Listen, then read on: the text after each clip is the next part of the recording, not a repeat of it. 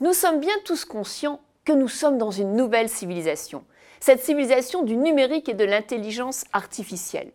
Alors avec Emmanuel, on a pris le défi d'essayer de décrypter, de décoder, d'illustrer et d'interviewer les acteurs de cette civilisation.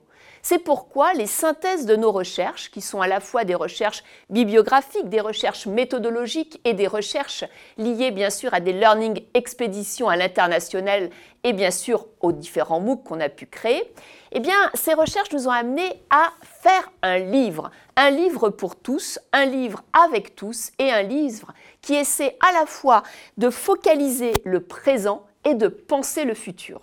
Ce livre, Métamorphose à l'ère du numérique et de l'intelligence artificielle, c'est un peu un repas à trois temps. Le temps de l'entrée, c'est le temps des nouvelles compétences à acquérir à l'ère du numérique et de l'IA.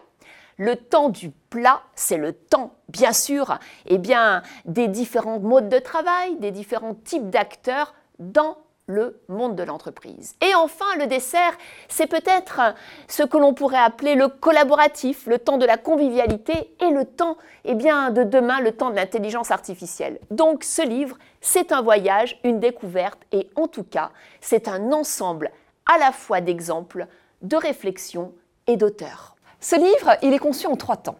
Dans un premier temps, nous nous interrogeons d'abord sur les compétences dont va avoir besoin le manager demain.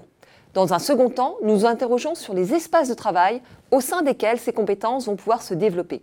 Il est temps de réfléchir aux espaces de travail tels que les Fab Labs, les espaces de coworking, mais aussi se poser des questions sur qu'est-ce que ça veut dire télétravailler. Et dans un troisième temps, nous nous intéressons davantage à toutes les formes de collaboration qui sont en train de se développer, bien évidemment avec les collaborateurs en présentiel, mais également à distance, et puis avec les plateformes numériques, les robots et les intelligences artificielles. Autant de sujets passionnants qui, jusqu'à aujourd'hui, n'avaient pas fait l'objet d'un ouvrage complet. Notre objectif, c'était vraiment de prendre le temps de décoder ce qui se passe aujourd'hui au sein des organisations.